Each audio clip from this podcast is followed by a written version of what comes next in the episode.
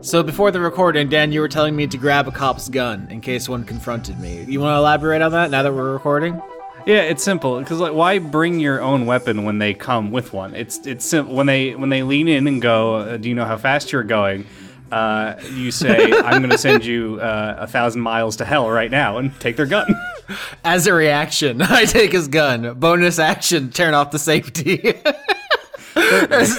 now you will have to wait for your next round to shoot him. Uh, so he's gonna he's gonna to get a swing on you. Yeah, but it's unarmed damage. How much can he possibly do through the window? That's difficult terrain. Uh, what what uh, class level are you? You may only have like D four health plus Constitution. That's the thing about Dungeons and Dragons. Is it assumes people can take a lot of stabs and fireballs, right? It's not. You wouldn't call it simulationist. Yeah, and it's it's a real um it, it kind of breaks down both at lower and higher levels because it's like, okay, I could throw a house cat at you and you would die instantly if you're a level one commoner, or I guess a level zero commoner. Uh conversely, I could get stabbed in the face with a knife 30 times as like a level 20 fighter and just keep walking. Yeah, you have to suspend your disbelief. It's not supposed to be perfect. You're just trying to approximate a, a, fantasy of the genre, you know? And that's what we're here to talk about is storytelling, world building, art. You can tell we're, we're serious writers who take our craft uh, very seriously. And that's why we started off with that very real conversation that we intend to carry out legally. I want to say that's admissible in, in court, Your Honor. Oh, we. I don't think this would go well for us. uh, Austin, you may have been to law school, but I don't know. I don't know about that one, buddy.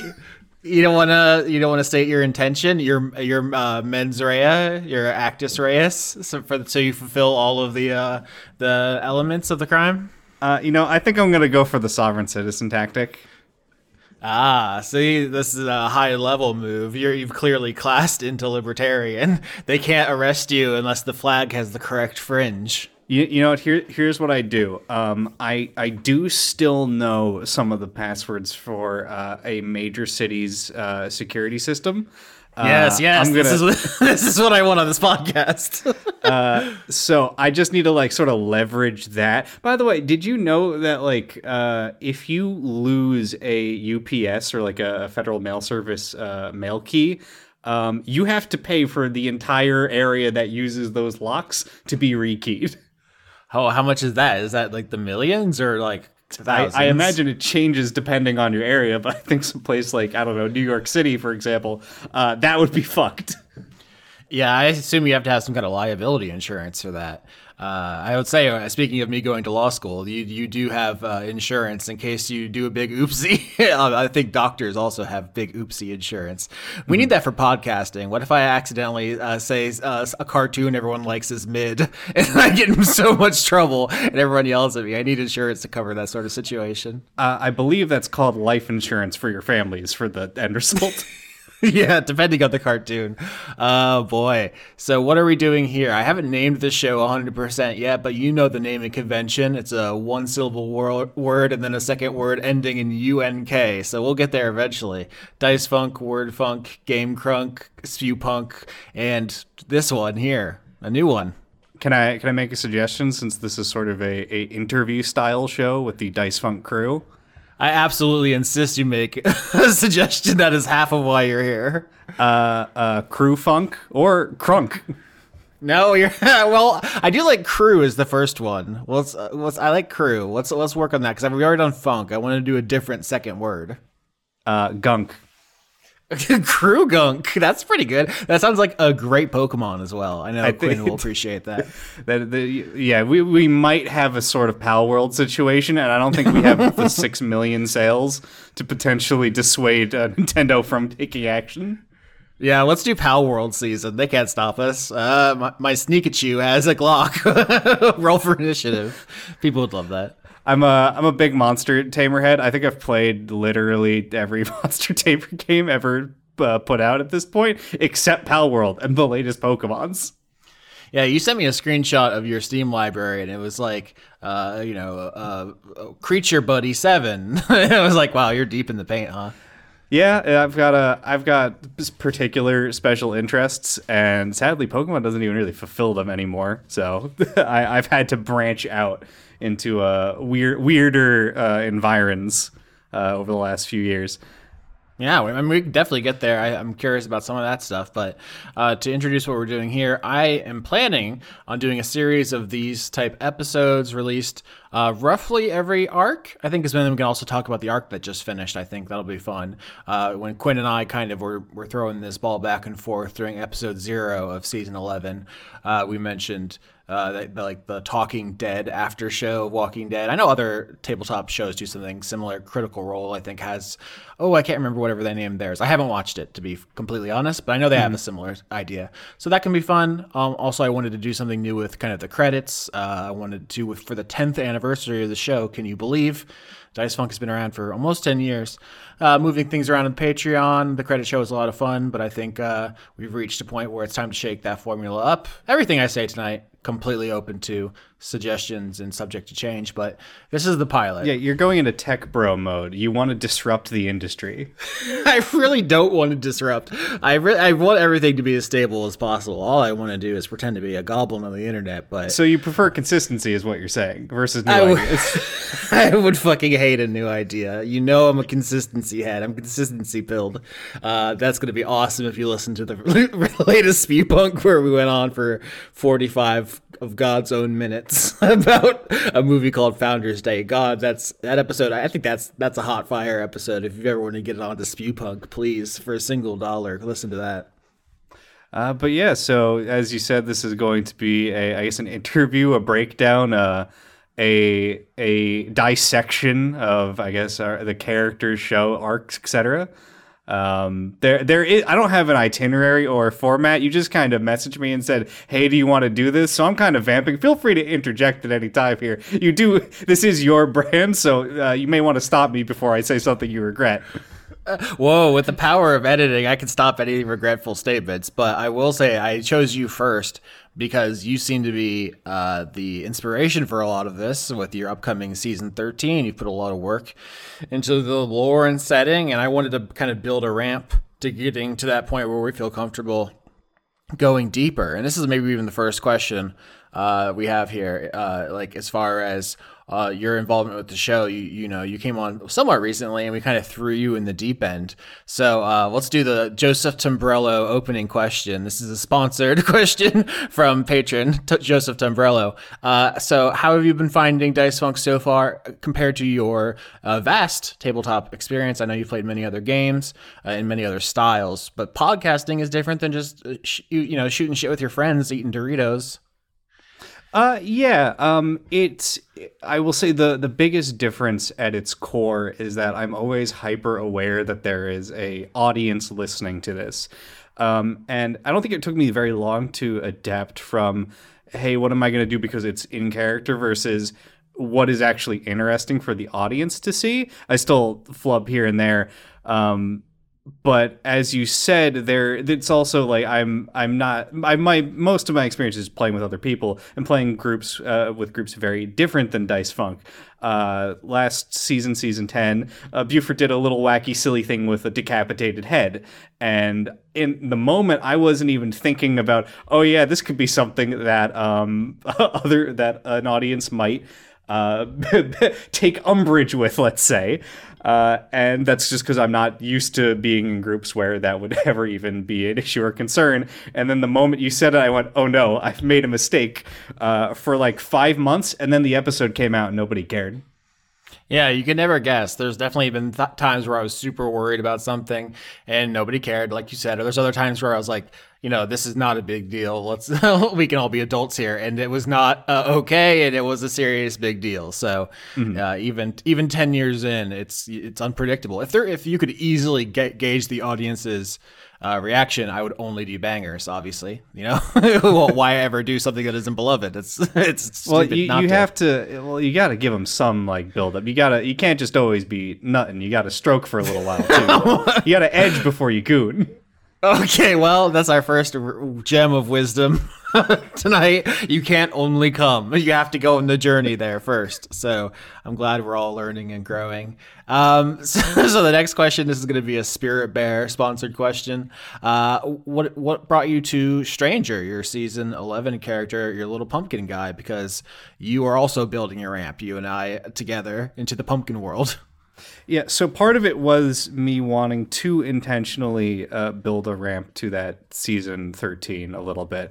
Um, I know we've sort of talked off air sometimes about, oh, wanting to do a little bit more world building. Um, so I figured I could get like a little bit backdoor in through Stranger. And also, I was just struggling to think of what do I do for a plant person. Ironically, I'm very built for your your underwater side of this. Uh, I obsessively watched nature documentaries when I was little, and every time you're throwing them a puzzle and I'm listening to the drink cut, I immediately know what little sneaky thing you have watched in a documentary format and what, what, how it's going to kill them. Um, but plants, I, I, struggle with. I don't go outside much. I'm afraid of nature, and I'm allergic to most things. Um, so I was like, okay, well.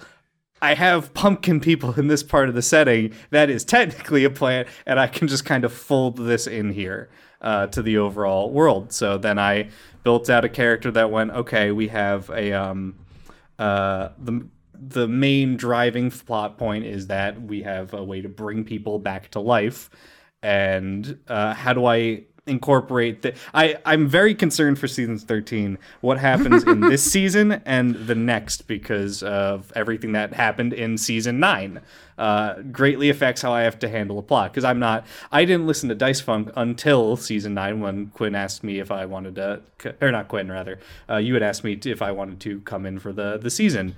And I don't so I don't know everything about the setting so I now have to fully capture how we're how is the season I'm going to run going to interact with this entire world being built up to here?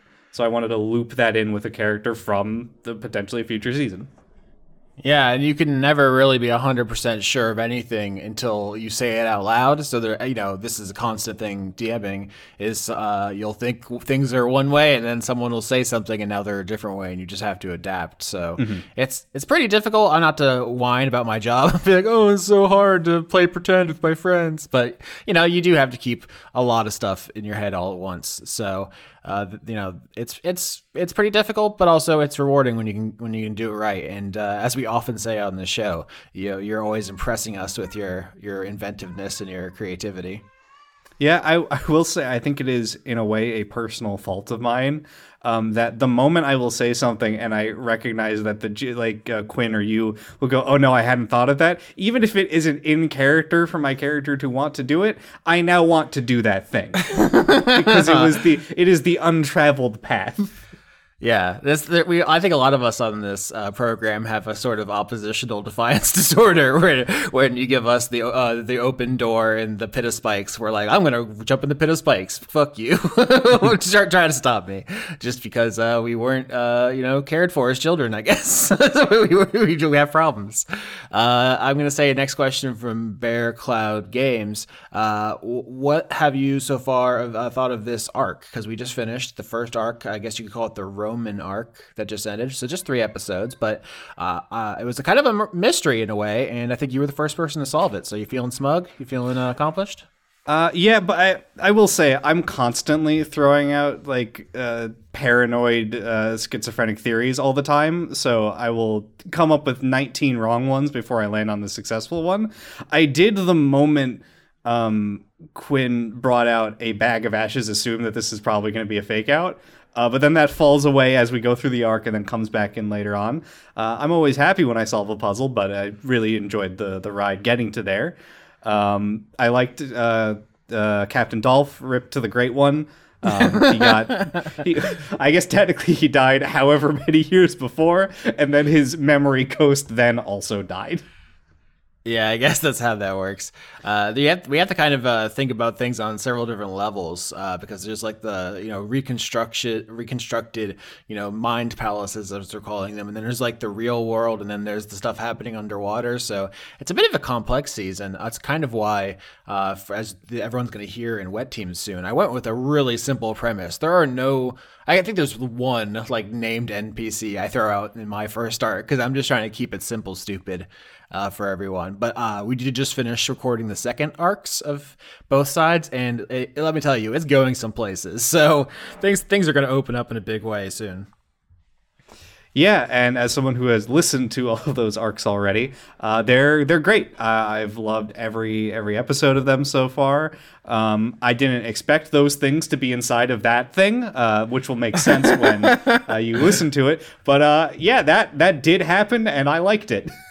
That's a great endorsement. I do live in fe- fear that I'll bring someone on to this interview show and I'll be like, "How you liking the recent art, Clora?" And she'll be like, "Bit shit, in it? Sucked a big one, huh?" that, that, would be devastating. How would I live with that? wasn't enough riddles. Yeah. Oh my God. They don't even know about the riddles yet. Uh, so I should say, I don't know if we've clarified. Uh, the drink cut that you refer to is the unedited uh, files that uh, each side will listen to, uh, not the stuff we release to the public, uh, because I remove all the the audio of people taking big drinks. Why they're called that? And I think that's a running joke from Spewpunk, the bonus show. Yep, it's uh, it's a uh, well now now it seems like everyone on the podcast has kind of adapted to doing this. Uh, originally, it was just a me thing, and then uh, covertly, I got uh, Sarah to start doing it uh, during season ten when, when she was like, "Oh yeah, I'm so excited for to see the season finale in like three weeks." And I just messaged her, "What you know, you know, you could just listen to it now, right? All those files are there. You're in that that Google Drive." I feel bad though because uh, some of this stuff is just so much better after I futzed with it. Um, mm-hmm. I mean, we could talk about this, uh, just like how much editing affects things. Uh, you know, let's let's give this one to Zim. It's a Zim sponsored question.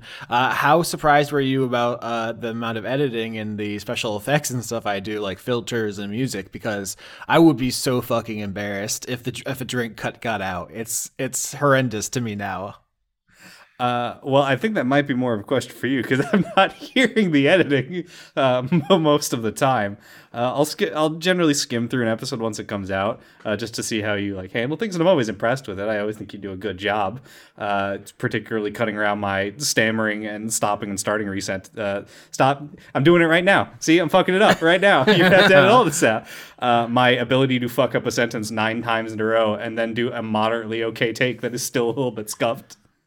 Yeah, I mean, I'll leave that in so the audience can hear. That's the kind of thing I may fix. Uh, but like a lot of it is just someone saying like, "Hold on," and then like five, ten seconds of silence as they, you know, uh, put their cat in another room or flip through a book or something. And I, I just don't think that's particularly interesting. But um, uh, you all seem to, you know, live through the drink cuts fine enough. I guess it's just it's more the idea is mortifying to me.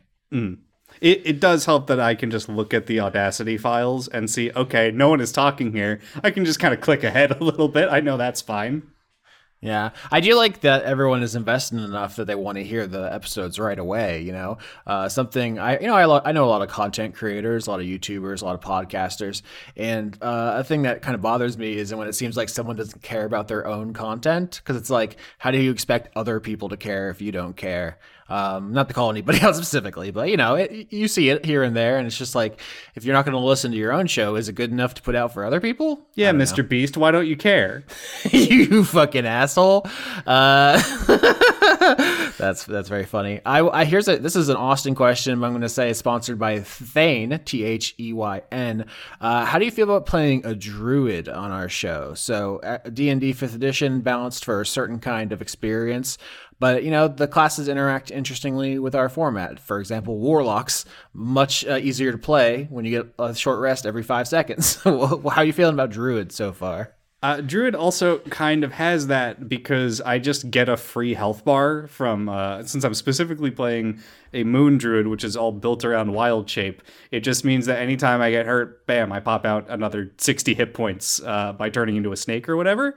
Um, mm-hmm. Um, I I've never actually played a druid before up to up to this point uh, in any version of D and D, um, and I think part of it is that they tend to get a little bit like typecast as what I would refer to as um, uh, the forest Amish, where they have kind of they have kind of decided here is the specific point in nature that it that nature always should be, and it should never change from there ever again.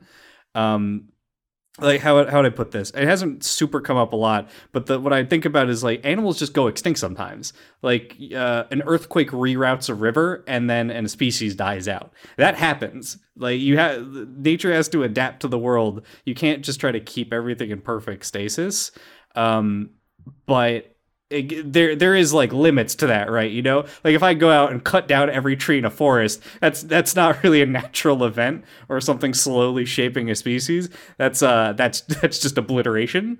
Um, so I'm trying to thread at least a little bit of a line there, uh, but it hasn't super come up. There's been a, a little bit with how Stranger doesn't care about uh, like um, uh, a random cow getting eaten by three lions. Lions got to eat too. It's just circle of life. Yeah, definitely. I, I, often try to subvert the kind of traditional class expectations. You know, like I played a barbarian last season, and she wasn't like you know a blood drinking, you know, tattooed psychopath or anything. Well, that's not the brightest bulb in the shed or whatever, but not not quite what the book expects. So yeah, playing a dru- druid is like not a crunchy hippie type definitely appeals to me.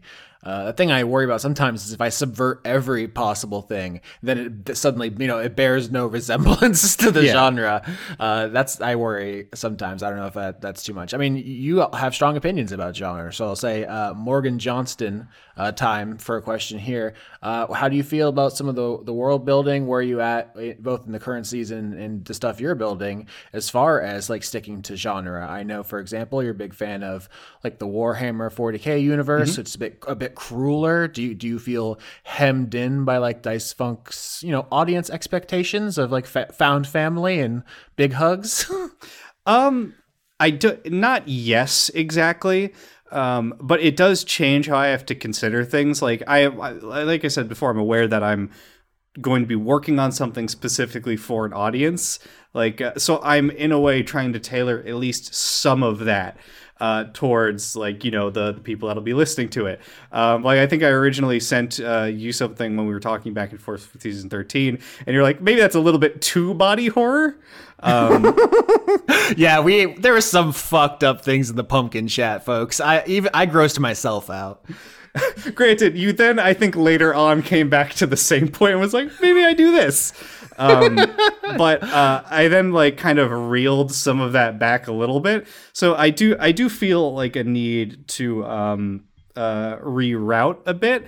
Uh, but that isn't also necessarily a bad thing because a lot of like I'm not a I'm not a writer I'm an IT monkey, um, but uh, I've heard writers say that uh, restriction breeds like better stories, Whereas if you allow someone like a writer to get too self indulgent and do anything they want, you can get just absolute nonsense like OC stuff going on. Um, which I desperately want to avoid because uh, it'll be what 13 years of the show by then, and I don't want to fuck it up. yeah, I mean, I'm, I'm pretty confident in, in, your abilities you've displayed so far. I think uh, also getting people's different perspectives is also really interesting. Like uh, Laura doesn't really DM very similar to Quinn, and I assume you're. I've seen your one shots at least, so I, I know you have also different tendencies, and that's just interesting to me. Uh, even if I would do things differently, you know, I'm like, oh, that was a very generous uh, amount of information for that 11 on that history roll, but I don't know. Let's see where it goes. So yeah. Uh, like like something you'd said, uh, you brought up my uh, love of 40k. 40k is also a setting that can't even keep its own genre really straight. Um, but you did notice that it's uh, it is a very cruel setting. I would probably tend towards something like of a darker. Uh, you you've spoken about your love of Mortal Kombat fatalities. Uh, I I in general like it. I will always put you know jokes and comedic uh, moments in settings, but I'm very willing to be like you're afraid to kill a pet I will kill your pet if you bring it into combat in D&D. I'd say that's the real clear dividing line between the two of us. Yeah, I, I, feel like I have no limits when it comes to human violence, but I I, well, I try to make the art that I would like to see, if that mm-hmm. makes sense. And it's like it bums me out to see an animal getting hurt usually, so it's just not something I like prioritize. I'd like to say that nothing's off the table though. Like if I, if it was like, oh, this is clearly the best choice, like a ca- only a coward would would avoid this, then maybe I will dip into something a little outside my normal comfort zone. Oh, but I mean that's a good question. So Copperhead with a silent silent E on the end so people know I'm not messing around. Rar says I love doing this with the names. I, I really thought that was you adding on a bit there. Nope, that's just the names. Um, what do you what do you think about comfort zones? I've been thinking about this season. We know we have uh, Lillian as a character who's like uh, an actor and like very mm. boisterous and like big, and uh, Sarah, by her own admission, uh, sometimes nervous. you know, and I feel like it's very brave to go outside your comfort zone like that. Uh, are you someone who likes to challenge themselves, or are you just like, no, I'm a spooky little pumpkin man. This is perfect. This is easy. Um, I I have a very specific comfort zone that I have a great difficulty leaving.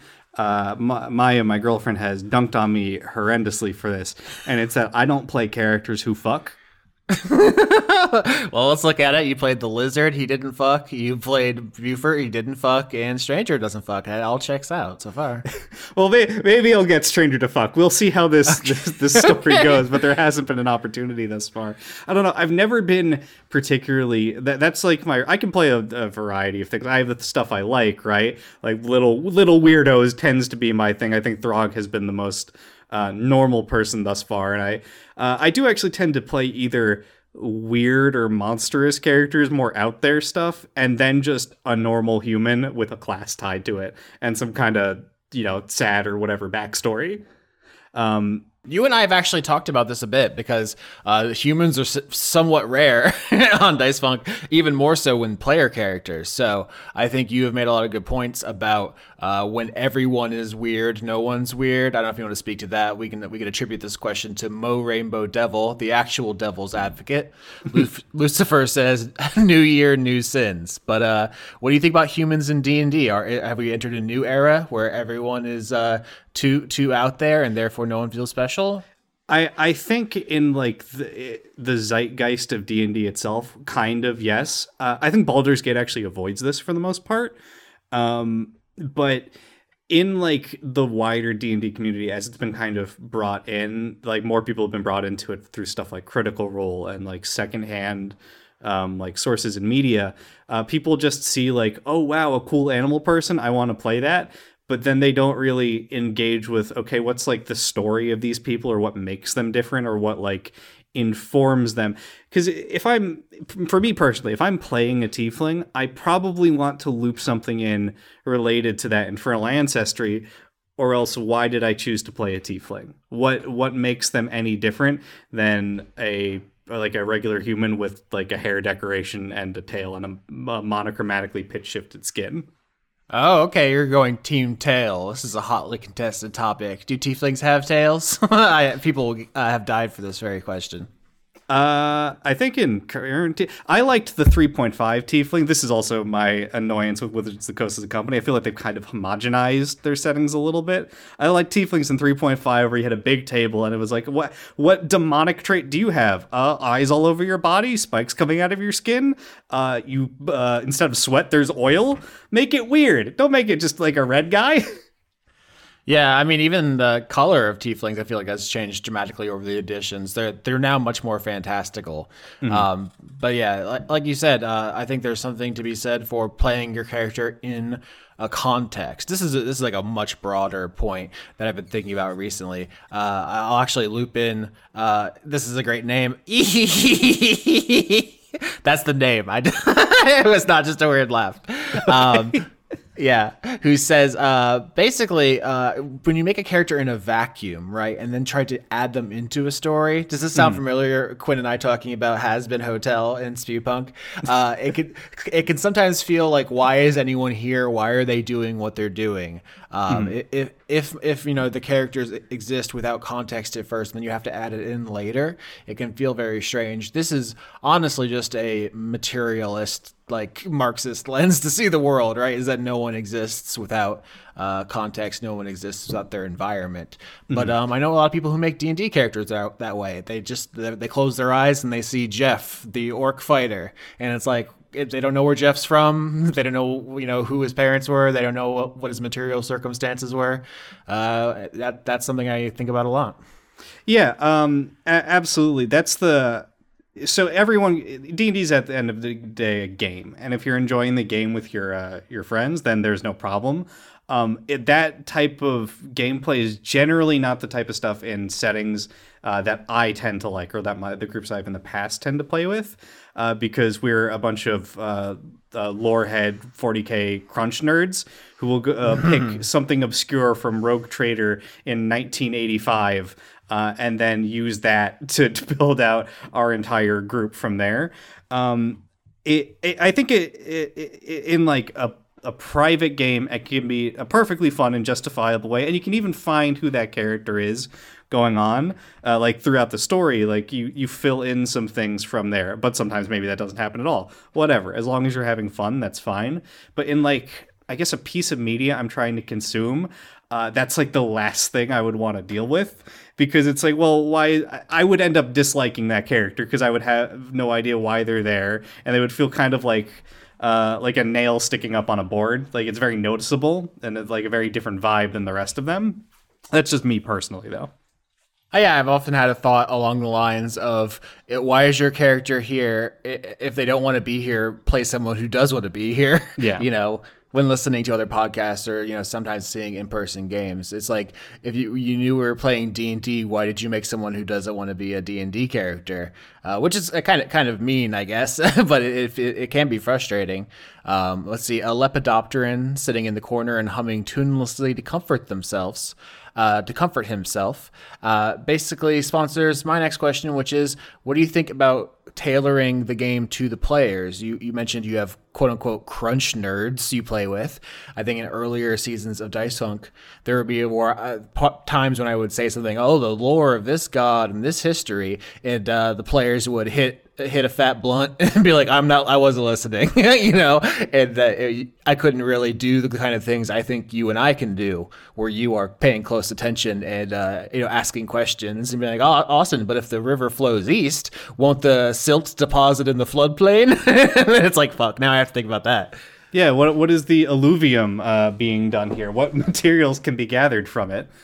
Um, yeah, uh, th- this will be the most I'm probably going to have to uh, like course correct a bit. Well, maybe maybe not. Quinn has been in my games before, uh, and uh, you will almost certainly be in my my group uh, as well, since you need to know what's going on in uh, the season I will be GMing. Uh, so it's really up to whoever whoever else will be in their group how much I will need to in turn adjust for them. I would probably try to pick someone who I have to adjust the least for uh, to try to keep everyone on board together. Um, it's it, yeah like, like i said these are very different groups than uh, what i'm used to uh, for example i told uh, sarah in an offline conversation when she was asking like oh hey do you have any uh, like uh, suggestions for how we I can roleplay maybe a little bit differently or better going forward. And I told her, look, I'm from groups where if I'm talking, my friends will just go, uh, "Shut up, idiot," and then throw a grenade at whatever NPC I was speaking to because they've determined that they're a heretic or whatever, or uh, we need to save these this person who's been kidnapped by killing them with a grenade. Um, so don't feel, feel free to scream me down or whatever. Um, really, uh, I think I'm I think I'm coming out of a traumatic experience and I don't know how to deal with it. yeah, you're like, uh, here's a charming story about my friend group. Everyone in the audience, it sounds like you have a fucked up friendship. It sounds like you need therapy. Uh, so we're revealing too much about ourselves. But also the opposite happens. So like on the show, we've had like player on player violence where the you know the players were in on it and they knew and it was fine. That's what people wanted. And I've seen offline games where uh, an argument like in character that should have been fun and silly, it was like obvious bad real life vibes. You know. Uh, and like that can suck. Like uh, we're we're I think you know we're all friends here to a certain extent. Some of us are uh, you know have histories going back 10, 15 years or whatever. Some of us are just you know online friends, but I don't think we we rare, you know we rarely I would say have ever had anything that could be construed as like genuinely bad vibes on air. I can't think of anything off the top of my head. Mm-hmm. I, would imagine part of that is like you said, where it's a lot of like online relationships. I think some of the worst um, like knockdown argument scream fights I've seen between games are people that have been interacting way too much, way too regularly, uh, who have allowed like some sort of disagreement or uh, bad vibes between them uh, to reach into said game but uh, we're we're all told so we got things to do during the day. So the the days of like uh, where Quinn and I would play D and D for ten straight hours uh, don't happen anymore. Yo, wow, we were all so young once, huh? Can you imagine playing for mm. ten hours? We played for two hours. I was in high school when you started Dice Funk. Oh my lord, that's a whole other question. Yeah, uh, this is this is Quill's question. Dan, how did you get here? Why are you so small? Uh, well, genetics is the answer to the second part of that. I, you know, I was supposed to be six six Austin. Holy they shit! Thought I was going to be that um, because I was this tall in fifth grade. yeah, I didn't even mean to make fun of your size there. That was uh, what's the age gap here? I think uh, Laura and I, or no, Sketch is the oldest, right? I think Sketch is like late thirties, and you're what mid twenties? I think he uh, turned he turned forty this uh, this last year. Uh, yes, I am twenty seven. Uh, it, it all started back in the day, uh, I, as with everything else I think you have indicated, uh, on Channel Awesome. Oh, no. Uh, I was watching media put out by uh, Quinn, Nick, that whole, that whole associated group. I then watched Quinn's uh, D and D streams. Through there, I ended up getting. I don't even really under, remember what precipitated that.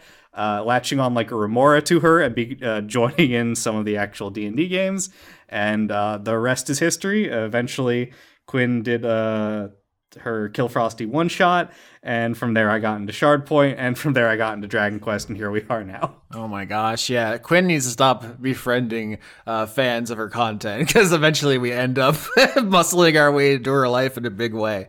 Uh, she she has to have a stronger barrier there. She needs more boundaries. Uh, Elder Dog with the next question for you. Uh, so we talked about the the setting, we talked about Stranger a little bit, but we didn't take it all the way back to the beginning. where you know where did you start making this character? Like when I talked about Hialeah in the first episode, I said it started with like the tool proficiency. Is there something like that for you, or is it just that you're just such a fan of pumpkins, which I know is also true? Um, I think it. So it, it's hard to remember the inciting uh, pieces at this point because it has been. I'm gonna say like six, seven months at this point. Oh my. Um, uh, I, I I think I was looking at what other people were deciding to do class wise then, and I was going through the class list, going, "What's gonna be interesting here, and how do I shove a pumpkin into this?" Uh, how do I shove a pumpkin into this? Is a great way to approach every situation in life.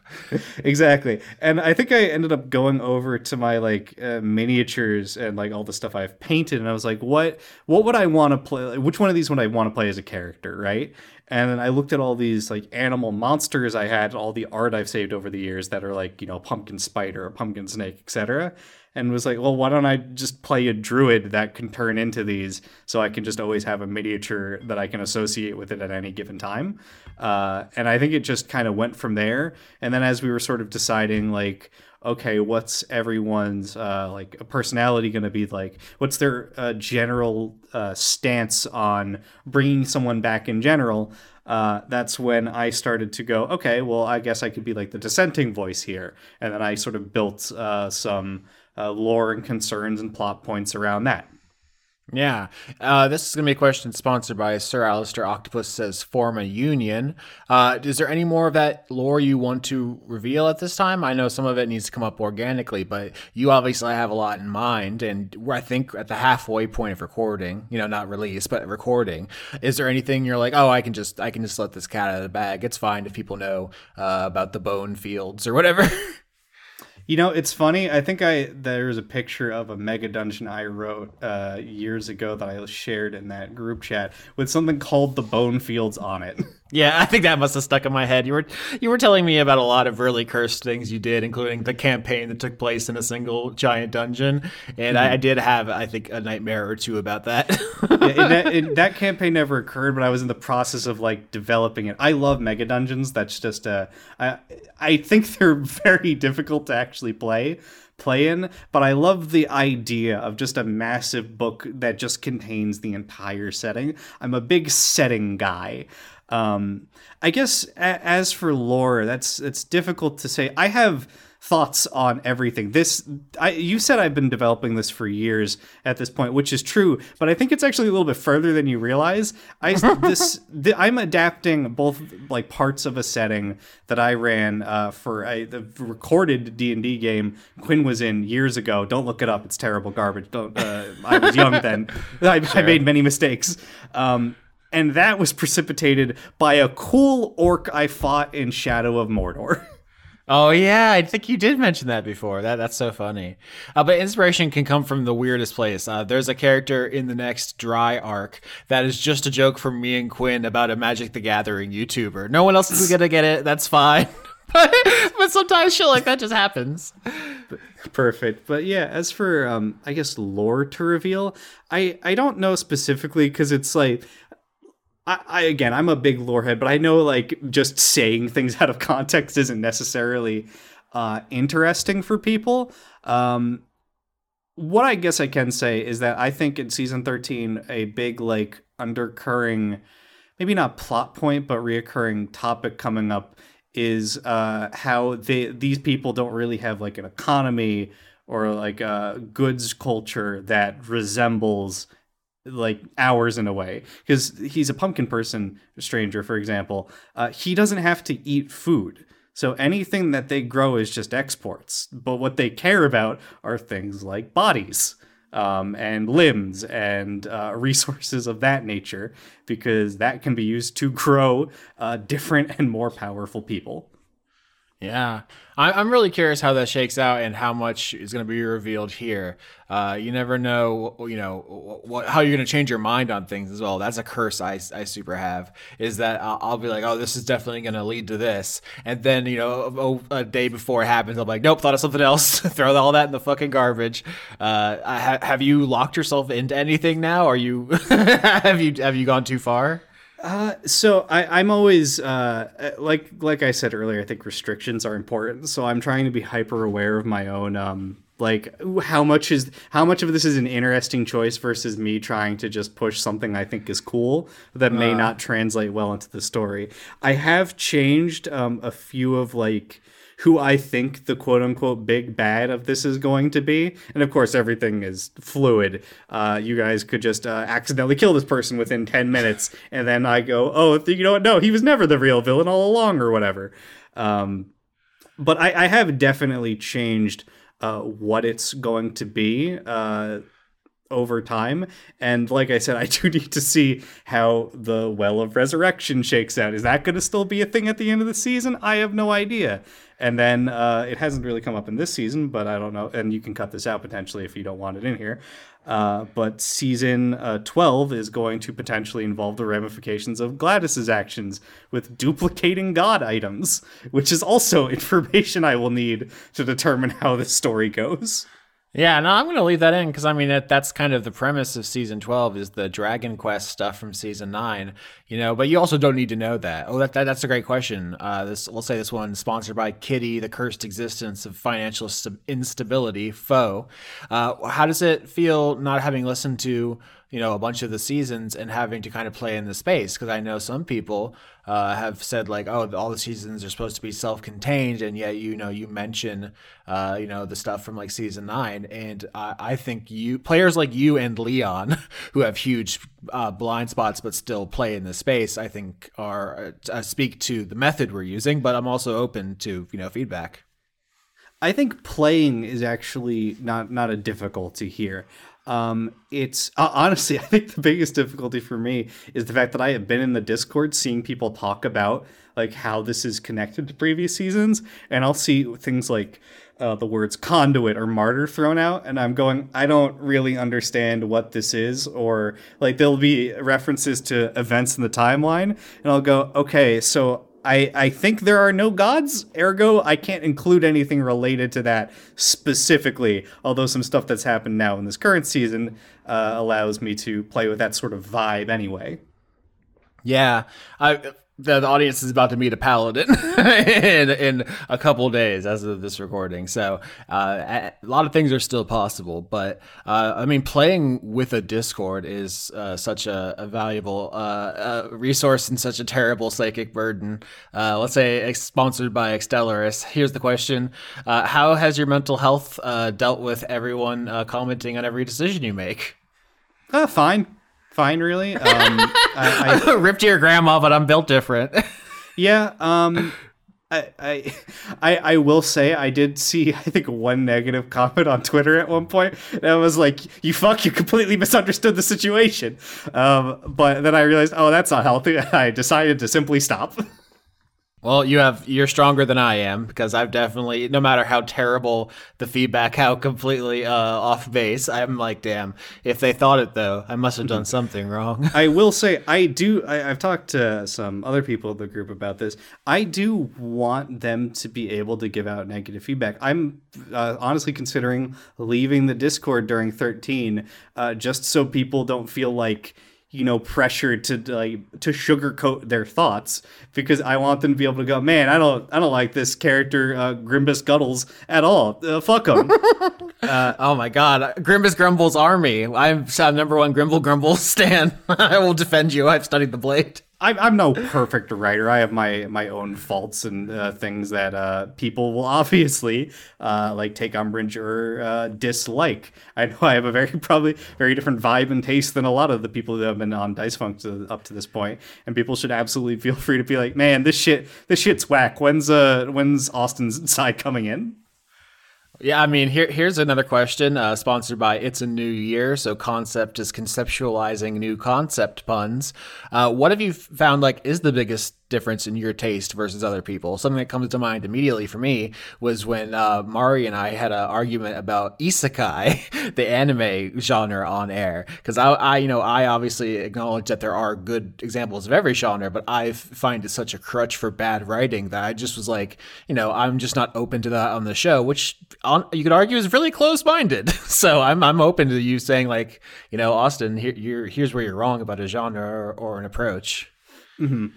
Um, I don't know. I go back and forth on stuff like found family media a lot, and I think it's more that the more if I see like a ton of something, I do have an inherent contrarian streak. Uh, but just as found family comes up a lot, mostly because I see pe- I have personally seen people have their their found family, and that family sucks dick.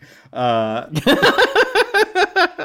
Damn, spicy take. I, I guess my my stance uh, tends to be I have a more um I guess uh, cynical or depressing view of people. I don't think people are even who like espouse or believe in things that we consider good. Uh, when push comes to shove, uh, always actually follow those beliefs more often than I think. Uh, we're animals just trying to survive, uh, and at at the end of the day, um, a, a lot of like oh, it's so nice, cutesy stuff just doesn't sit with me, and I don't like it unless I'm specifically looking for that, I guess. Yeah, Quinn and I are reading Cormac McCarthy for Spewpunk right now. This is the bonus show I mentioned a couple times. Um, one of my favorite writers of all time, and a lot of his work is just we, we're just apes covered in blood and shit, mm-hmm. and we're just like sprinting towards the grave, uh, just fucking everything in our path. And it's like I can't really do that for our particular audience, but I do have that. I have that dog in me. I have access to that dog if if if something calls for it. Yeah.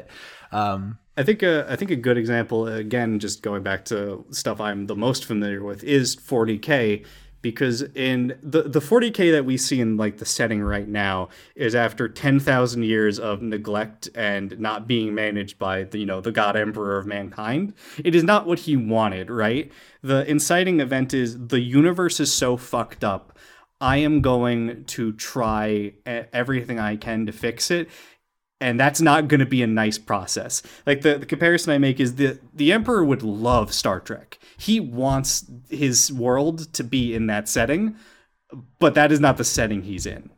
And I like when people have to go what is what fucked up choice am i going to make to try to achieve what is ostensibly a good goal and how far are you willing to go to do that like how, where where do your morals lie do you care about what you do if it's um if the if are you going to pick the good thing to do even if the effects are worse or are you going to do the bad thing to try to get a better outcome yeah, I'm a very similar mind to you there. That's my favorite thing about these kind of choice-based games is, you know, asking people questions, then pushing them on them as like, oh, what about if this happens? What about this circumstance, this consequence?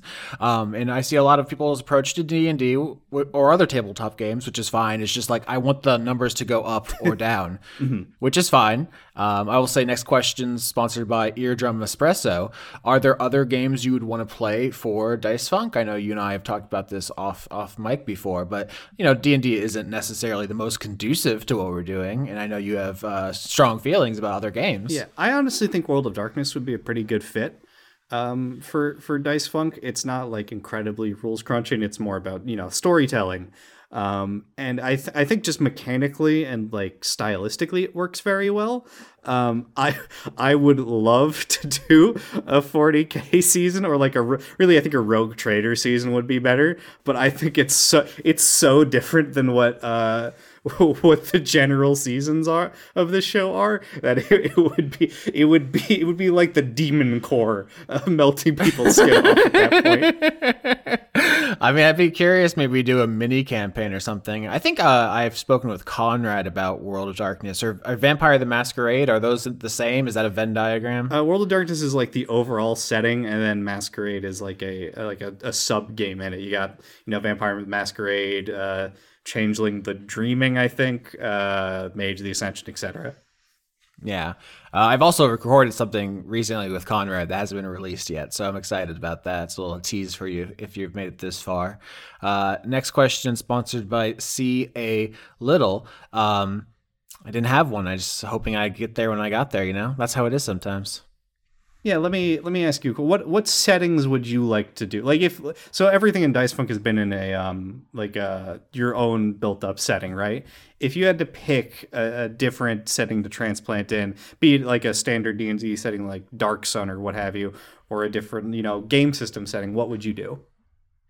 Oh wow, that's interesting. Because yeah, we started in kind of canon normal D and D, and my idea was to kind of pick it apart season by se- season, uh, killing or ruining all the tropes and stuff. Partially for my own amusement, and also because I don't know how much I can expect listeners or players to be familiar with it. Like maybe they know, you know, Tiamat, but I can't expect them to know like every obscure little thing. So uh, moving from D and D was kind of deliberate, but I never had an endpoint I was moving to. Mm-hmm. Um, maybe this was the wrong approach. who knows? But what I kind of settled on was trying to let the players decide. So in earlier seasons, I'd be like, here are the factions they're fighting for these different worlds. Who do you side with? And it was just the players I happen to have, you know, were mostly just like, I don't know, I'm scared. Please don't yell at me. Uh, as opposed to you, where you're like, let me get my uh, PowerPoint out. Here's my dossier. If you'll uh, turn to, you know, page C, subsection 42, you'll, you know, here's my breakdown.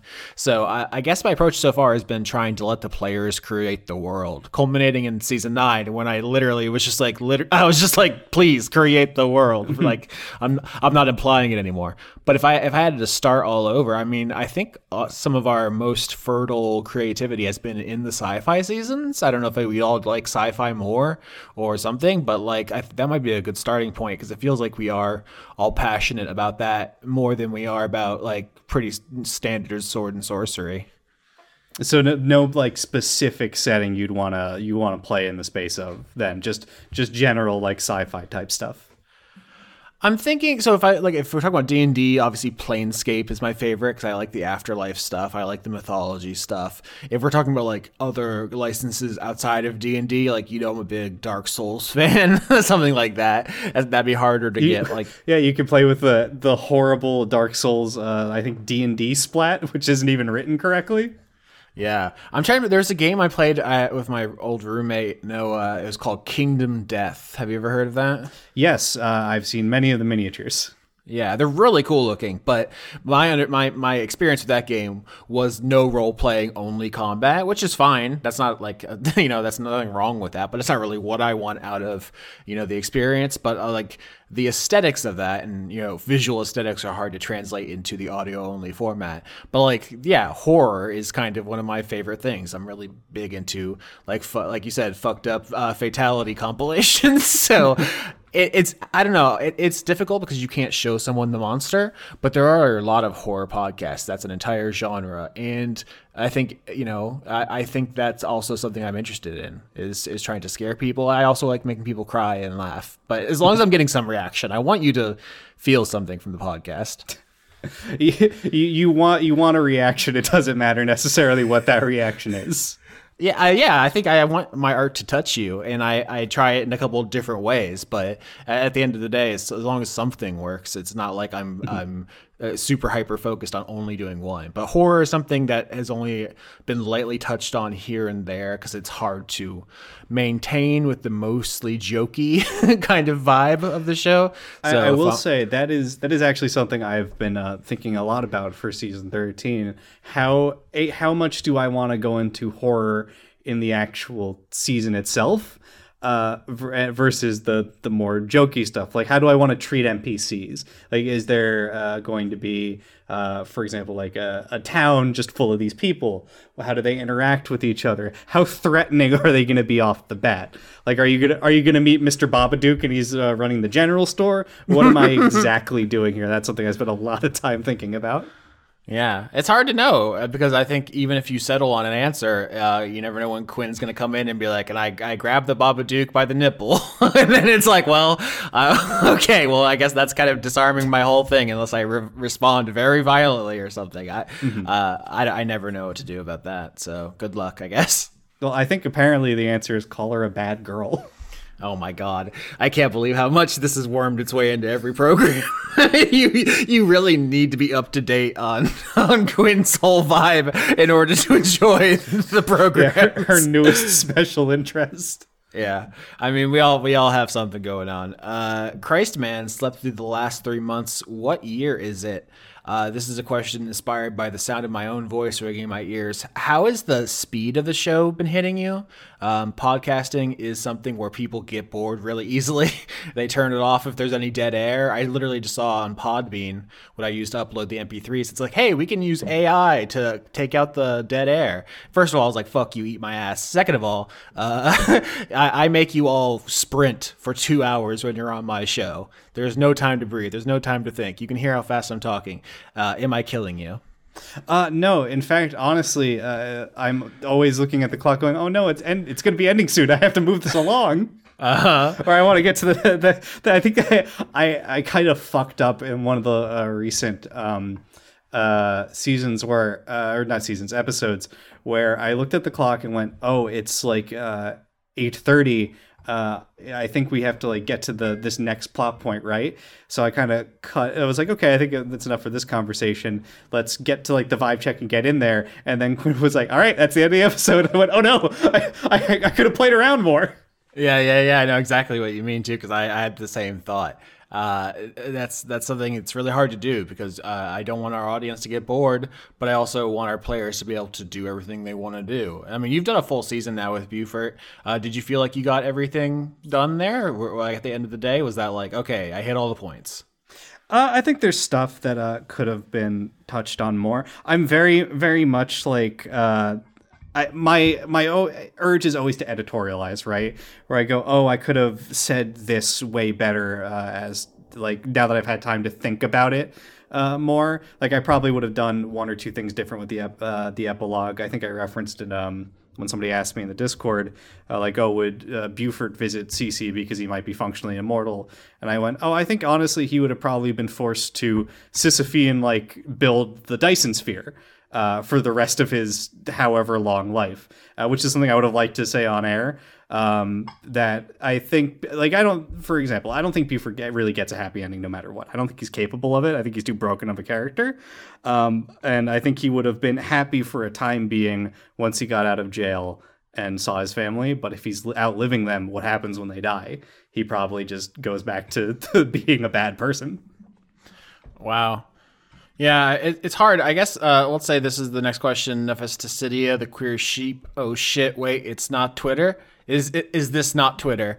Um, do you think that the double DM season uh, is like gives you an interesting like contrast to the, like the other side, or do you find it like oh there's not enough episodes? Because I'm trying to find the balance right now, and we don't know how long season 11 is going to go. Like if do both Quinn and I get four arcs, five arcs? We don't know if the you know the people are going to team up if they're going to be enemies.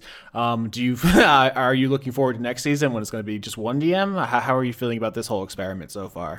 Um, i do i do think it's interesting. Uh, it, it does the like the the biggest difficulty with it is like you said it um it cuts down on the amount of like episodes per character right? So you do kind of have to make sure you're hitting those those plot points um, I don't think it's really been an issue so far, but I know in season 10, uh, it did at times feel like, oh, we're not really interacting with NPCs we see regularly because we would leave the base and go out on a mission. Um, and then uh, we would come back to the the Razubian, and we're not necessarily seeing any of those NPCs we saw in that that uh, uh, mission again during any of our uh, future arcs. That's not exactly happening here though, because we're all centralized around uh, the gig and the well, you'll the audience will learn where your the the wet group is. Uh, centralized around. So that issue is assuaged. I like it. Um, I would also like to be in a, like a you know a, a regular uh, season to see how that plays out for Dice One because I haven't actually experienced that since I was only in um, Dragon Quest and that was sort of very condensed, short uh, plot line. Yeah. Uh, and on, on, a similar note, uh, this is sponsored by Marine Science Guy. Um, it, how, what do you think about Dice Funk's approach to NPCs, where it's kind of like every uh, character you speak to is a special, unique, uh, special birthday boy with like a backstory and fan art and stuff, as opposed to at least when I've played in home games or whatever, it's like, yeah, this is Boblin the Goblin. Uh, he has a sword for you. You'll never see him again. Don't worry about it. Or you know, here here's 15 people in a room. Uh, they're all humans. Uh, they're named, you know, Jefferson. like it's just like there's a different like amount of attention and preciousness where it's like we need another scene with that flump or I'm going to die. uh, I like it, but I think it's also a um, a result of the like kind of condensed nature of the show because it's like it's it's not like we're ever going oh let's you know go to like uh, the blacksmith and pick something up and then you meet the blacksmith whose name is um, Barry, and then the the, yeah. the GM has to come up with something on the spot, and maybe Barry becomes a beloved character because of whatever improv he had to come up with. Um, I, I, have thought about this for season 13. I kind of want a little bit of that improv there, but I do also uh, obsessively write characters for every scenario I might need. So I, I, I literally have a character to explain the interior decorations of this fucking setting. Oh my gosh. Yeah, I mean, you joke about Barry. Obviously, that's literally what happened last season. There was Barry was improv and then became a character. In my first wet arc, uh, there are there weren't any named NPCs going in. The, like the thing I was like uh, is you know Quinn just introduced you know like five people, Mar- uh, Mox and uh, the Roman and Harper, and I was like, okay, we're gonna have no, we're gonna have no named NPCs in mind. And then I think just I was having a background characters talk, and they just like set a name as part of a joke, and then that person has to show up now, you know. So it's just yeah. like it gets away from you, um, and that's good. I, those usually turn out to be beloved. so if it was, it'd be one thing if anytime I did that, the audience was like, you know, fuck off. We don't give a shit about this guy. You clearly didn't craft him lovingly. that would be that would be a different situation. Mm-hmm. I, I will say that's the interesting part in like watching Discord uh, react to the show. How they'll like they'll latch onto something that has been in the the show for maybe like five seconds, and then it expands out uh, in the the quote unquote fandom, I guess, uh, in their reaction to it, or they'll like I, I guess going back to the amount of conduit talk I saw for season 10 where people were theorizing or going, where is this on the timeline? And we are six months ahead, and I'm going, nah, none of that's happening. yeah, I mean, uh, certain people want those stuff, that stuff to come back, and it's not that I'm, I'm against it necessarily. It's just, uh, you know, waiting for the right time uh, and the right crew of people who want to do it or are interested. No, like no one has come to me in the last couple of seasons and said, "Can I do a conduit?" And that to me is a pretty clear signal that we're not ready for that yet. Necessarily. Can I do a conduit, Austin? yeah. In fact, now Stranger needs one for the next arc. I hope you're ready. I, for, if I understand what a conduit is, I think I'm the last kind of player you want me to give a conduit to. Uh, never give me power over something. A use like that, I will. I will crowbar it into every possible use case. it's funny because I was kind of thinking that this show would be like a series of interviews about the players and their characters. Maybe we'll go back and do, you know, earlier seasons, or we'll talk about Throg or something. But that mm. feels like something people are definitely going to ask, which is, you know, what would Stranger's conduit be? And if, if you're new to the show, conduits are just like a single word that your character kind of represents and has some kind of power over or with. It, it's, it varies because it's a very um, open ended kind of thing. But like, I imagine if your character was, you know, a superhero what would their power be, or if they were like a JoJo character, what would their stand be? And I, have basically let people have whatever they want. Hmm. I was going to say uh, while while we were talking about conduits uh, that a mutants and masterminds or superhero season might also be an interesting uh, thing to touch on in the future. I'm sure you have it in your nine uh, nine thousand entry Google Doc of future seasons uh, at some point. Um, I I wouldn't really I guess know for Stranger. I had an idea for like what I guess Throgs would be, uh, or I guess maybe that was a martyr. I don't know. They're all very confusing to me. Um, yeah, martyr for for fans is like a kind of a plot twist in a, a season where it's like a variation on that. It's you know it, it's it's very similar. Uh, maybe maybe growth is probably the the the one word summary you could put there because I mean it's he grew out of something. He grows other things. He grows himself into other uh, uh, forms and things like that. It would probably be the the closest thing I could think of off the top of my head. Yeah, it's a pretty good one. I could definitely see, you know, narrative and mechanical ideas coming out of that. I'm, I'm sure we're to get there. Um, we could even ask Faith and Valor wants to thank all the creators here. You bring me joy.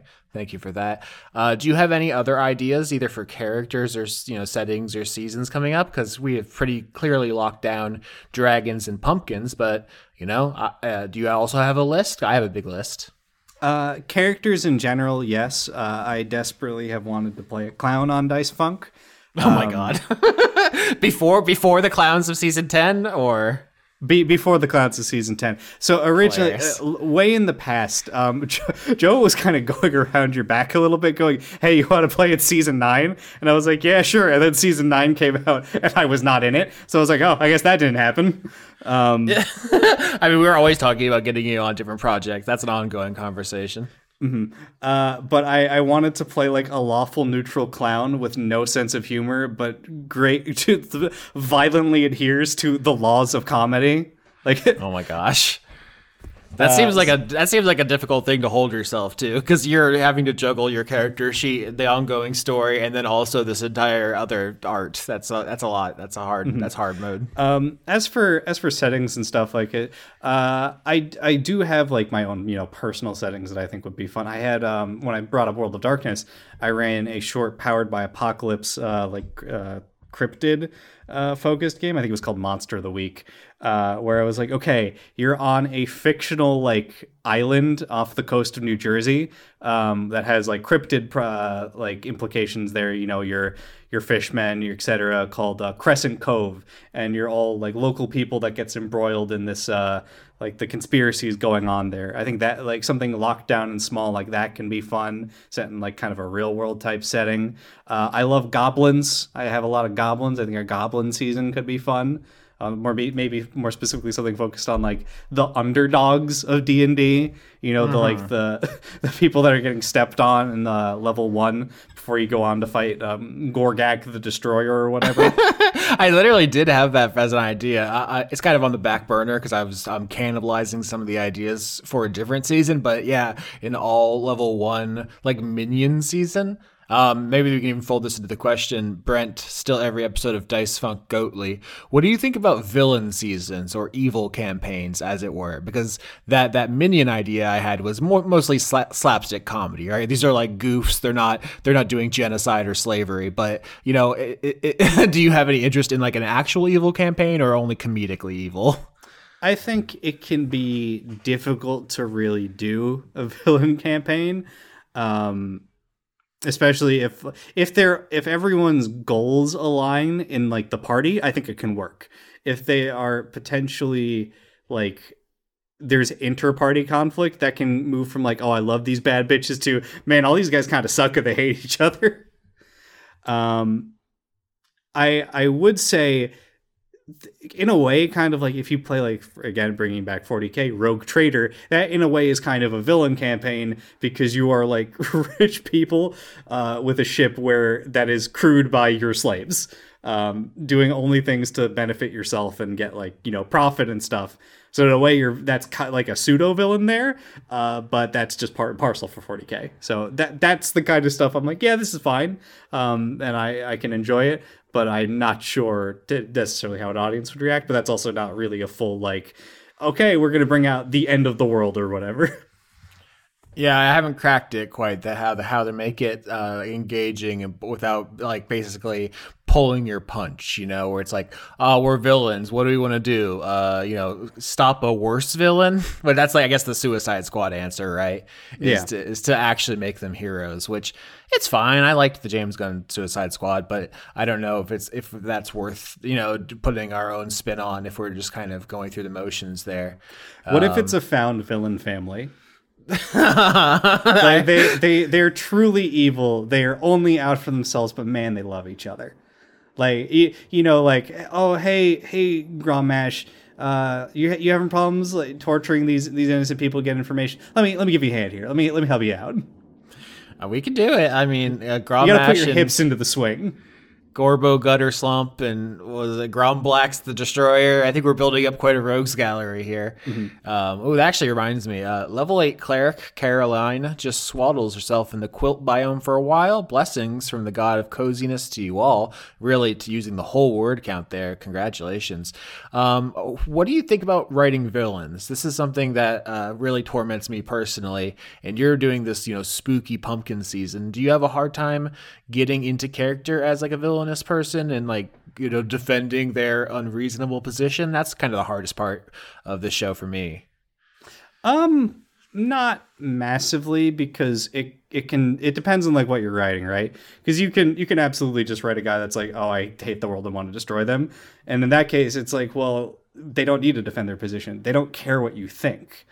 Um or if you're eh, it also can be a case of like if you're writing a villain who is very old and has been doing something for a long time you can sure you can try to convince them and maybe depending on how it goes you you could depending if it's like narratively satisfying. But they could also be like i've been doing this for a thousand years. You're not gonna you're not gonna stray me from your path because you you know rolled high and said but i'm but i'm a little guy well little guys get crushed all the time. I've been doing it for decades I kind of did that with Yaush, where uh, in season ten, where everyone's like, "You're playing stupid, you're stupid," and I was like, "Oh, you convinced me, I'll give it up." Nah, psych, idiot. And then he kind of did.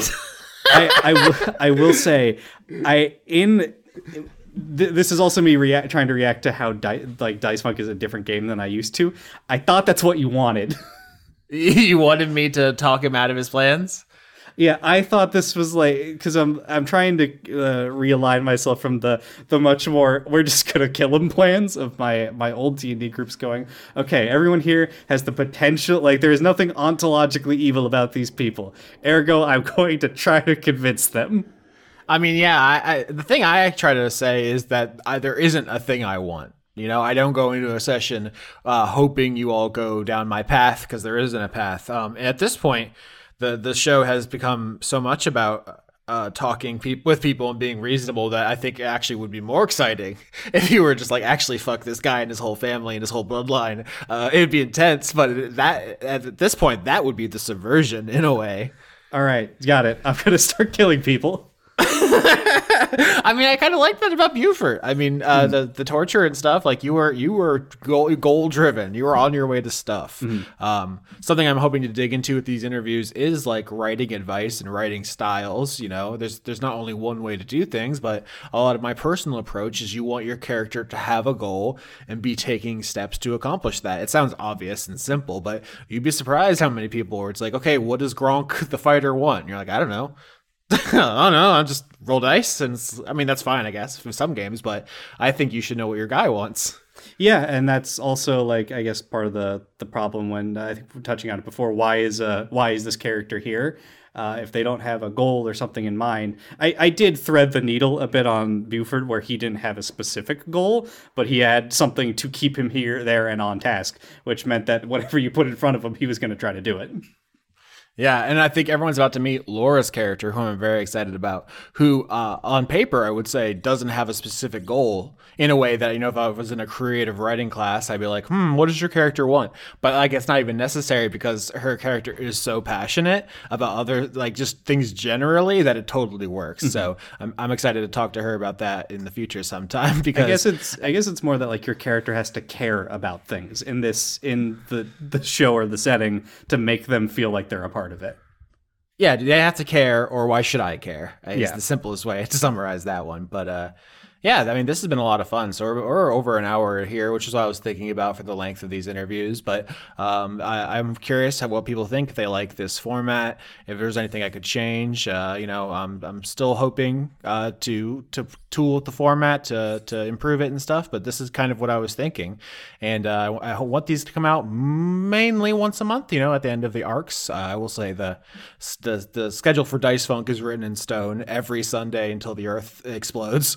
Um, and and Spewpunk is whenever I can corner Quinn and she can't escape. But th- this one is like r- roughly monthly end of arc stuff. But uh, is there anything else you wanted to hit while we're here? Because uh, you know you can always come back. Just if there's more things that are revealed about Stranger, and you're like, I'm finally just ready to discuss his seeds. I've been waiting so long. You're joking, but I have thought about things related to that because I needed to understand how they're. But I referenced it in the latest episode that the the player people will be hearing in I don't know, three months, something like that. something uh, like that. But I, I, I've spent way too. I researched how long it takes someone to grow one of those thousand pound pumpkins. Um, I guess uh, the one thing I would ask, I guess, to the audience, um, as we will approach season 13, uh, you referenced wanting to do like a more in depth discussion of the setting. What do people want to specifically know about the setting? Like, are there questions you might have about it that you'd want answered with just at a basic level? Because I can write up everything about, oh, here are the the factions, the groups, or whatever, but I'm not going to be able to think of every single question. Uh, the what is it? The George R. R. Martin joke of what was uh, what was the King of Gondor's tax policy? Something like that. I'm not going to be able to. I'm not going to think of every possible um, question to answer, of course. Yeah, I mean, my, my current plan and everything is subject to change. I feel like I don't need to say that every time. It's just it, it's just the ass covering reflex I have. But the the current plan is uh, episode zero for seasons twelve and thirteen, where we'll discuss Dragon World and Pumpkin World more because I have those more fleshed out, uh, and you have yours more fleshed out, obviously. So uh, as you'll both have a better idea, and we'll have more questions as we get closer to there, hopefully.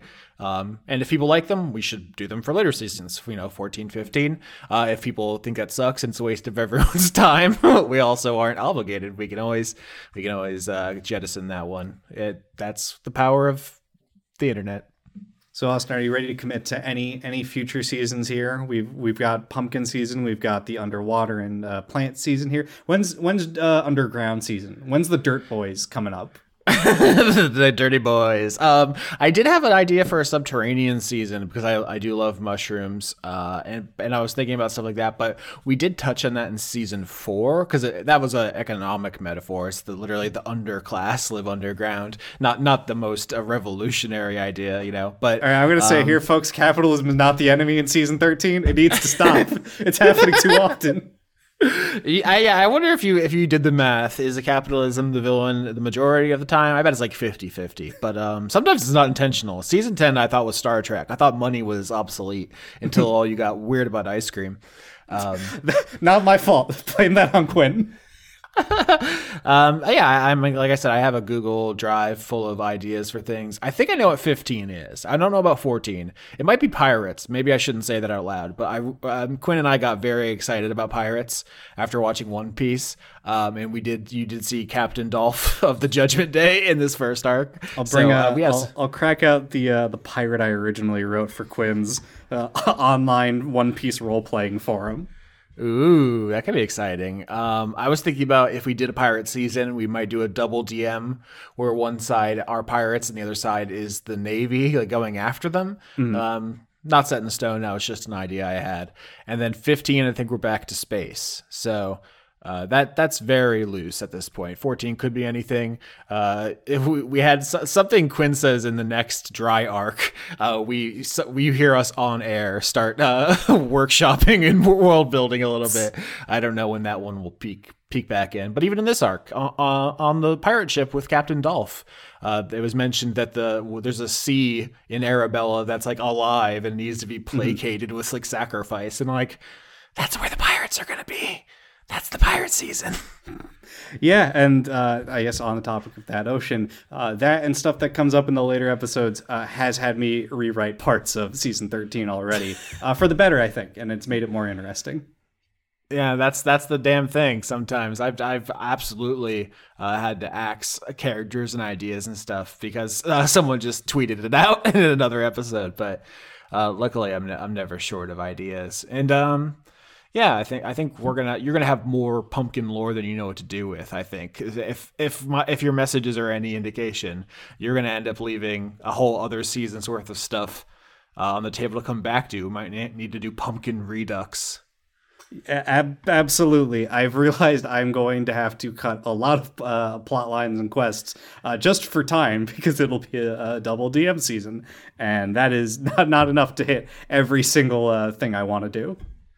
Yeah, I mean, like it's still two years away. There's always a conversation we can have. It's like, do we want Pumpkin to be a single DM for the first time ever? Dan, do you want the whole season? And then, Oh maybe, you god, know- that would be so that would be so stressful that everything's Okay. riding only on me. Yeah, I mean, it's it's rough. You know, uh, who knows uh, what could happen? I, that's the thing I said about you know this season. It's like Quinn. Sometimes, uh, you know, you feel overwhelmed by the world, and you you know, it's I don't know if it's one week you're gonna be like Austin, I can't do this anymore, and then we never find out what happens to uh, Stranger and Hylia and Lillian. Um, it's it's going well so far, but that's when you put your your story and your art in someone's hands when you collaborate like this. That's literally just a risk you run. It's impossible to get around. Yeah, you know, so. you never know if I'm in the middle of season 13, uh, gonna get like hundred tickets in one day, have an aneurysm, and explode.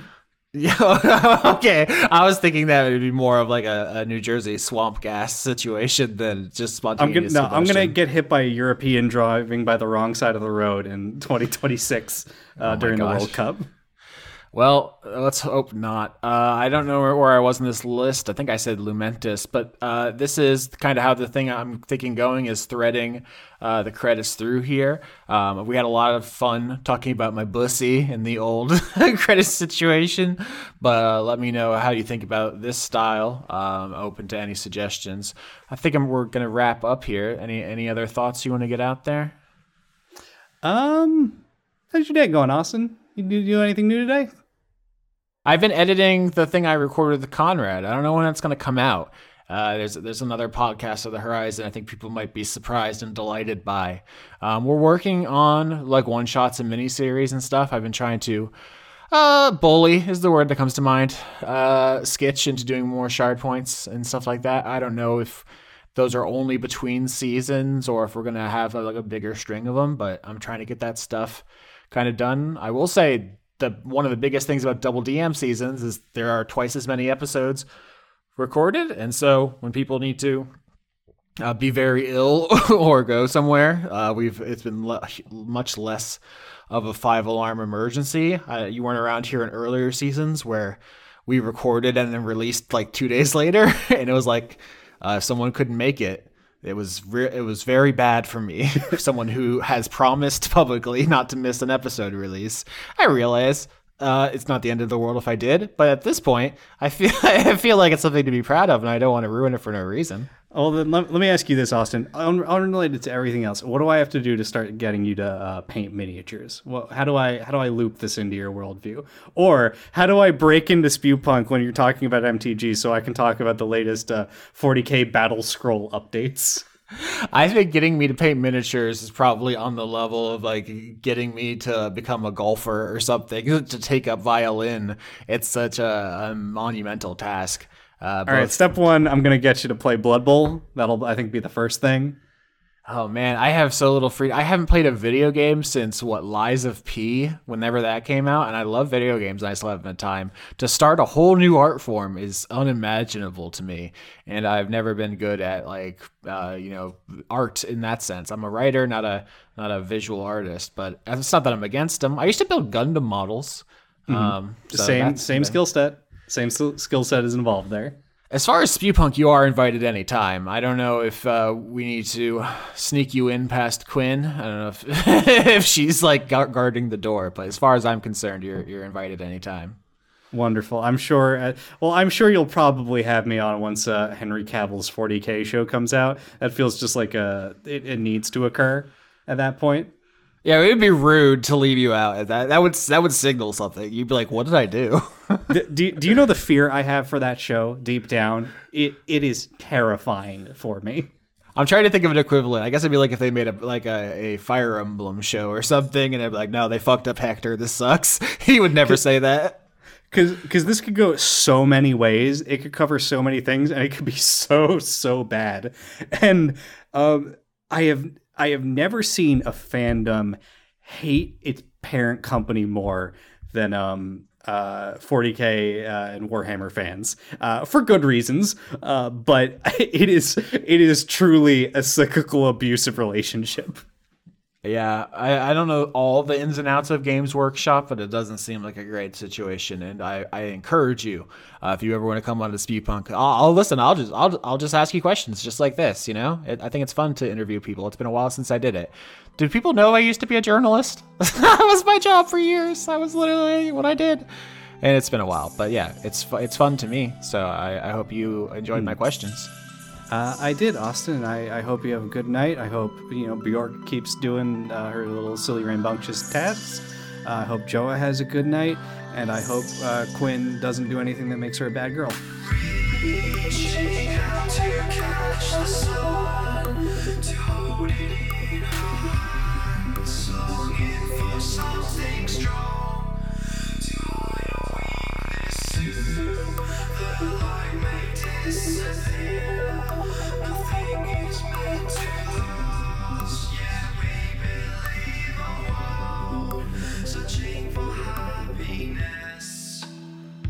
Bienvenidos, it's Austin again. Hope you enjoyed the pilot episode. Uh, I thought it went pretty well. It seemed fun. Uh, we had some great questions. It's been a while since I interviewed anyone. That was all off the dome. Uh, you could probably tell, but I didn't have any questions written down. I was just kind of doing the thing as it happened to me. I was hoping to get through more of the names as I worked through those questions. Maybe in the future I'll do multiple names per sponsored question. Still working out the kinks. We'll see how it happens. But um, I basically ordered this list of names from you know highest contribution down. So starting with J- Joseph Tombrello, of course, and I want to finish out the list that I didn't get to uh, when I was hanging out with Dan. So I'm going to do that real quick. We'll see how this works. Uh, Ropun the Gathering, Lost Caverns of Austin's Bussy. Right, just mwah, chef's kiss right off the top. We're back to the Bussy ways. That's why. I love you all. Rio de Costa Silva. A werewolf has enough free time and money to get in one more war game, right? Composting Queen, Arn Frank, E. Rasmus, David Lasers, Kyoko Puffs, Kyoko Puffs, Danny Werner, I'm a responsible adult, Dustin Darkwater, Matt Collier, Brett declares all of February to be bedtime. See you next month. Damn, that does sound good though. Criterion is back again with a wacky name. Here it goes a banana. Heuristic Badger, Toshiro Cruz, New Year's new self, has successfully enacted biological warfare on the old year's old self. Wow, that's a lot of name. Jess Buckley, Generica, Someone Who Knows, AJ Lorenz, B Bimbo, Ultra Persona, Bad Hat Ben, Chris Sheeb, M, Skunk ID, downloading new personality for the new year. This year's personality is Templeton the Rat. Quinn Larios, I know her. Ben Marsden, Joa Joa Joa, don't know her. Eventual Eden, Polite Crow, done with this. Open the bin. You know there's nuggets. Oh my gosh, had to take a take a moment to appreciate the uh, development in the Polite Crow saga. Three owls in a trench coat, Possum Kingdom refugee, big time burger, now featuring the Wendy McDonald action figure with detachable wings in every kid's meal. Too soon. Miles and Danny love Dice Funk forever. Jamie, aka the Warburg, Jen, Bleeker, Matt Lackets wishes everybody a happy new year, lots of love, self care, and podcasting. Jasper Black Lives Matter, Cyber Lady Z, Ed, Dr. Goatman, Francois V, the sequel to Cujo, Geff the Mongoose, keeping up with the devilment on weekends, Kevin Dobbins, Pumpkin Spice itself, 69, Lady Ziki, Morgan Rap, Penal House, O2, the Norwegian pencil case that gets mistaken for a Dane.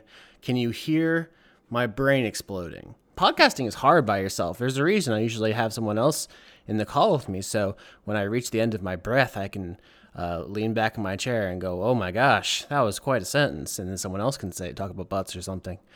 And dress, uh, dress, day touring. Alolan Chris, K. Wren, M. Gallagher marathon training to season eight. Good luck. Chainsaws and unicorns. Pippin, brother of Mary, father of Sam. Our family has a certain naming hobbit or habit. If Austin hasn't found D and D, what kind of cult do you think he'd be running? I'd be it'd be a nice one. It'd be it'd be totally harmless.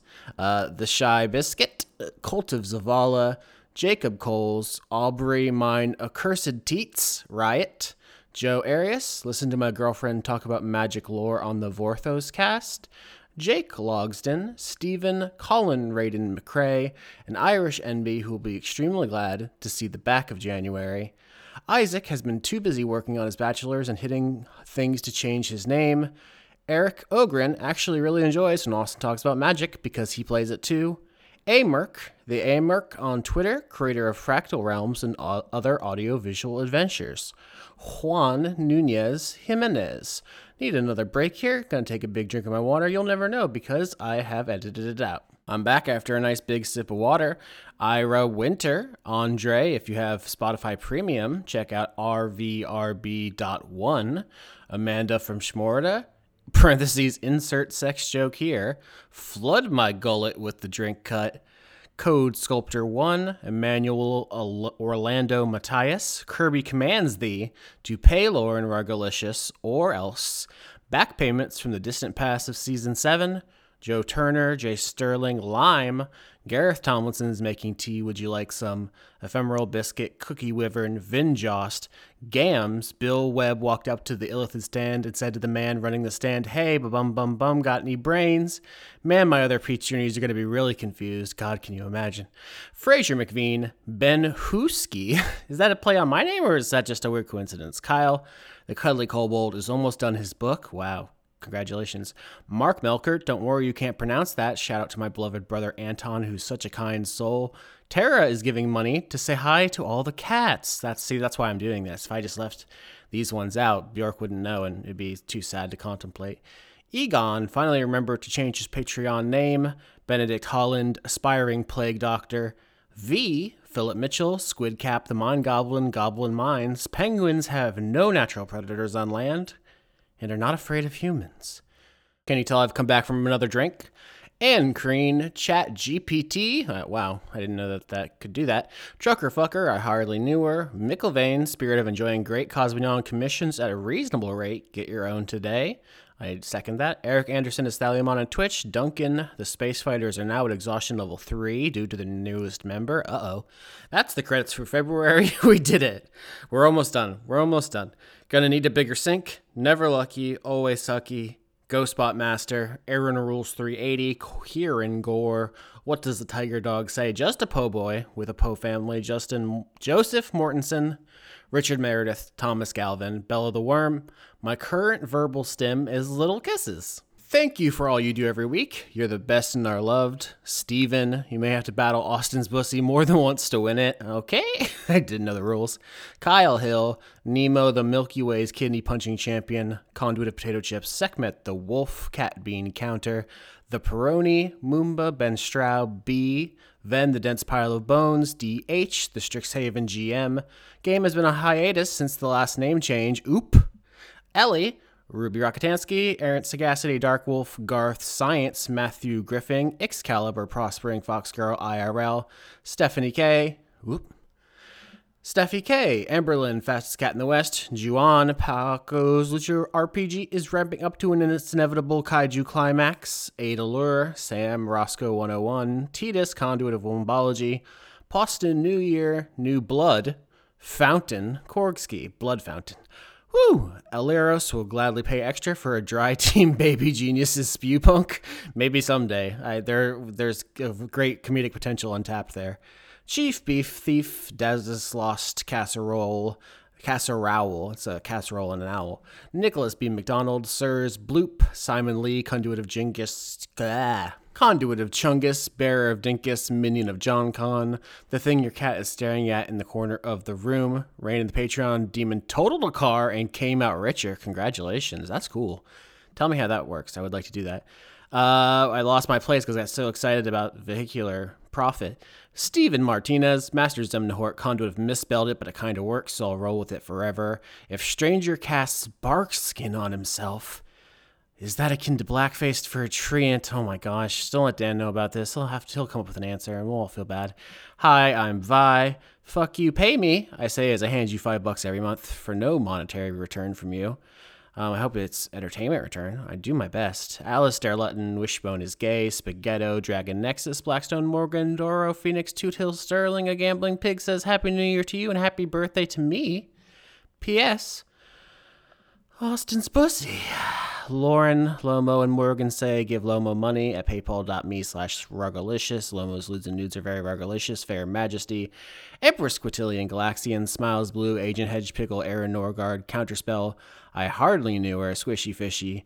Arabella, hardly knew her. Francis R. Snow, Modified Matthew, Runaway Drakina, Dice Funk Banyan, that's Sarah, I believe, or someone pretending to be Sarah for some plot. Evil Fish People, Zoltar, the De- Viking Death Metal Caterpillar, Conduit of Retribution, Bones, Pocket Sundial, Kyle, Skunk Fruct, Skunk Fruct, Mice King Mike, Antonio, Conduit of Snacks, Kel Tolls for the Pi A Rob Yerg, Cyril Saldana, Prophet of RN Jesus, I'm not a robot, beep boop boop beep, Kaniku fan, Callum wishing warm snuggles and cozy cuddles for anyone who desires them, Turner, Mahogany, Jayish Wizard, the Wizard of Jay. Chris and Kipper the cat are cold, but the soup is plentiful, the bread is warm. Chris Walling, a vaccinated otter, hoping to see its otter friends. A good Brent, B Ray Echo, Femboy connoisseur. You might be in her DMs, but Quinn is in mine screaming at me. We are not the same. Kate Escape, Midlife Stasis, Conduit of Inevitability, Spaghettio Moment, Welcome to Halloween 2, Dinner with Friends. It's time to Dorian, Bro Jimble, Mikael Minkler wishes everyone a happy discount chocolate day, Joe Hinchcliffe, Spookmaster General, Mega Fan number one, Tim Lutton, Andy Harkins, Dawning Frost, Medical Dingus, S. Kearney, Sus Squirrel, Keller Automat, Cass, formerly known, known as Emma, Cyretha rises from the grave of unemployment to be a phantasmal patron once again. Julian was expecting Hylia to be more Ratchet, like Ratchet and Clank, or like ratchet like the never mind. My audience doesn't wouldn't use the term like that. Mix organic make come not war. Wow walked right into that one.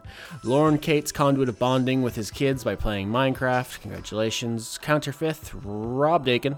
Sean lyons burke is back in the credits this time with a husband. Also congratulations. God king wolfram uncontrollably guzzling pepsi Haster the Cabot, Garrett K, the precursor killer Cotton Shizno Yam, Anna, Conduit of Procrastination, Daniel Marsden, Victoria Melito, Conduit of Quietness, Majin, Social Distance Warrior, Dora Esta Gargatorum, Eleanor recommends Oni Mai, I'm Now Your Sister, Jew Man Jack, Salad Child, Elderly Goose, Fielding Old in 2024, Juergen, Indie Monster Vinvik Faerd, wishes you all a happy new year and hopes his new job works out. I think they're trying to help with the pronunciation there. Sorry about that. Aki Savalainen, Florian H., Amuleto Della Oso, Matt Burgles, Shyness the Demilich, formerly known as Josh, Ziphosaurus, Indigo Van Dane, Jess Neely, Toby Gleason Stack, Michael Ariel Badger Release, Dash on the Rage Monster, Harrison Andrew, Lukey Uki Pookie Jade, The Cult of Gorfanax, Dylan Irilin, The Dog Relaxing with Board Games, and Christopher Charlow. Wow, that was a lot of names. So if you've checked the Patreon recently, you'll see that we are mixing up the tiers. Mixing up is not the word I want to use. Updating. it makes it sound more random. Like, oh, they're everywhere. Who knows what they are going to be? Um, so this list will probably change. Like I said, um, we're trying some things. So in the next couple of months, keep an eye out. See if you which one you want to be at. Um, right now, as of this writing, I have a the highest one, which is you get to make a character for the show. We'll see how that one works out. I don't know if I'm going to get a bunch of uh, submissions that are like, I want to be uh, poop fart the goblin or something.